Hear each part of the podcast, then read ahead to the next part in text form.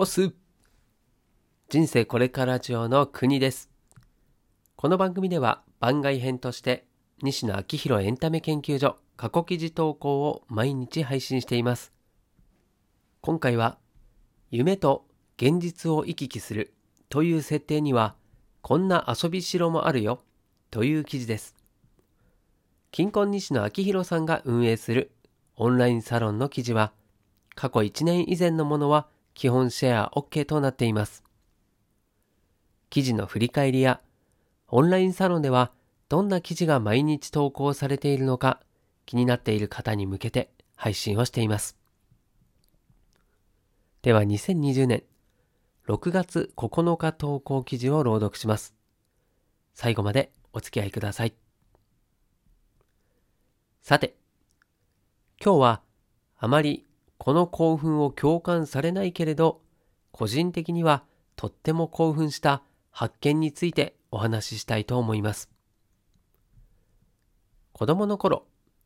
一番身近にあったクラシック音楽はカノン、ペッヘルベルでした。卒園式や卒業式などで使われていた記憶があります。カノンがここまで広がった背景には、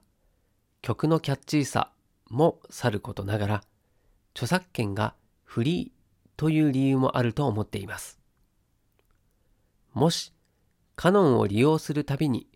逐一料金を支払わなきゃいけない制度があったら、きっとカノンはここまで普及していなかったでしょう。ここで著作権について少し説明させていただきます。著作権というのは何かしらの機関に申請を出すことで発生するものではなく、著作物が誕生した瞬間に自動的に発生します。著作権には保護期間、かっこ権利が生きている期間があって、それは作者の没後70年で切れます。あまり知られていないのですが、この期間は国によって違っていて、例えばコロンビアだと没後80年、メキシコだと没後100年です。一方で、イランは没後30年と言われています。詳しくは調べてください。著作権が切れたヒット作品を使ったビジネスを展開したい方は、直ちにイランに飛んでみてください。著作権はその気になれば譲渡することができる権利であり、生きている間に放棄することもできるそうです。今、僕の著作物は、著作権は西野にあるけれど、ある程度なあなあにしているという状態にあります。確か、年間100万円以上の売り上げが出るもの、過去、本気で商業利用を考えているものに関しては、きちんと契約しようね、という立て付けになっていたと思います。詳しくは知りません。知っとけよ。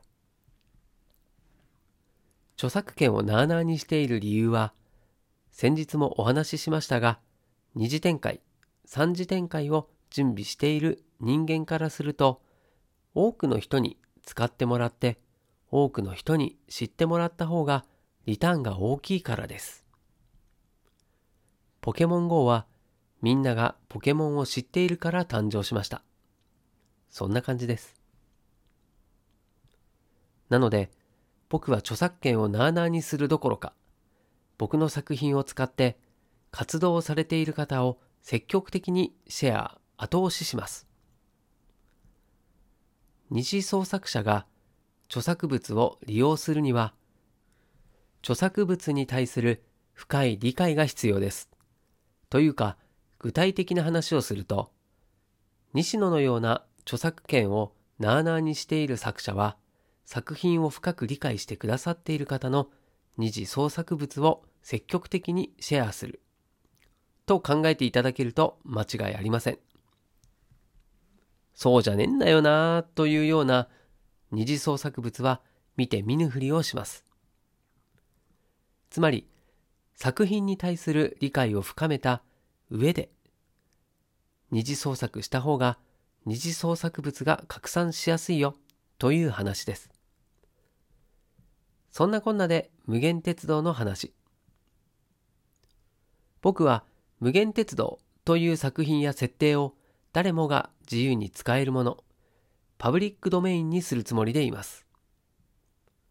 僕以外の誰かが無限鉄道というタイトルの小説を出して、その内容が面白かったら僕は積極的に宣伝しますし、僕以外の誰かが無限鉄道というタイトルの舞台を発表したら、お客さんとしてお金を払って見に行きます。一人でも多くの方が無限鉄道という設定でオリジナルストーリーを書いてあり、一人でも多くの方が無限鉄道という設定でオリジナル楽曲を作る展開を期待していたりします。この時、作品に対する理解がなかったら、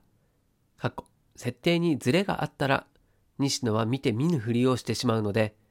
今日は無限鉄道の過去、最近西野が発見した興奮する設定をサロンメンバーの皆様に共有したいと思います。大まかな設定に関しては、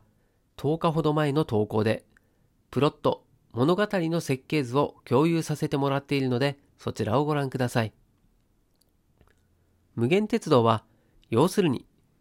現実と誰かが見ている夢の中を行き来する電車です。ポイントは、死後の世界ではなく、夢の中の世界という点です。つまり、死んだ人が出てくることもあれば、生きている人が出てくることもあり、学生時代の自分が出てくることもあります。夢の世界というのは、夢を見ている人が作り出す世界なので、その世界の中に存在するあらゆるものは、夢を見ている人の記憶に由来しています。夢の世界にあるあれやこれや、夢を見ている人が現実世界で取り込んだ記憶にアレンジが加わって存在しているわけです。つまり、夢の世界の住人は、例えば、その壁の向こう側に何があるかは知りませんが、夢を見ている人は、その答えを知っていることがあります。多分今、めちゃくちゃ複雑な話をしていると思うので、具体例を出して頑張って説明してみます。あなたも頑張って。例えば、あなた、かっこ、今日の記事を読んだサロンメンバーさんが、無限鉄道に乗って、誰かが見ている夢の世界に迷い込んだとします。最初は得体の知れない世界ですが、その世界に存在しているコンテンツが、梶原だったり、絵本だったり、持つところがあるトウモロコシであった瞬間に、もしかしてこの夢はキングコング西野が見ている夢なのでは？という予想がつく。例えば、その世界では今、キングコング西野が行方不明になっていて、町の人たちが探し回っているけど、どうにもこうにも見つからない。聞けば、町の外れにトウモロコシ畑があると言います。現実世界の西野が持つところがあるトウモロコシに興味を持っていることを知っているあなたは、もしかしたら西野はトウモロコシ畑でトウモロコシをカットしているのかもという予想をすることができます。この予想は夢の世界の住人には立てることができなくて、夢の世界と現実を行き来していて、かつ最近の西野に詳しい人にしか立てることができません。夢の世界で行方不明になっている西野を探し出せるのはあなたしかいないという話です。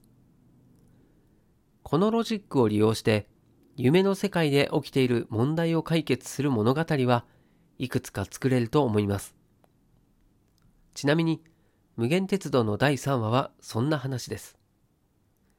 なんとなくご理解いただけたでしょうか？わからないという方はコメント欄で分かってそうな人にアタックして質問してみてください。今日は夢と現実を行き来するという設定にこんな遊び城もあるよという話をさせていただきました。夢幻鉄道でこんなストーリーを考えてみましたという方はブログかノートに書いて西野までご一報ください。面白かったらシェアさせていただきます。もちろんノートは有料にしていただいても構いません。現場からは以上です。はい、ということで朗読は以上でございます。まあ、めちゃくちゃ複雑な話は話でしたが、夢の世界の住人にはできなくて、夢の世界と現実を行き来している人にはできるというロジックは確かに興奮しますね。もうなんかワクワクしますよね。まあ、そんな物語を見てみたいっていうふうになります。まあ、自分で作りたいとはちょっと僕はねそんな経験ないんで思えないんですけれども、まあ、夢の世界は曖昧で現実ではないけど現実っぽいところに面白さがあると思いますし物語が生まれやすいなと感じました、まあ、一体どんな物語が生まれるのやらワクワクしますねはい、ということで今回も最後までお付き合いいただきましてありがとうございます。こちらの記事は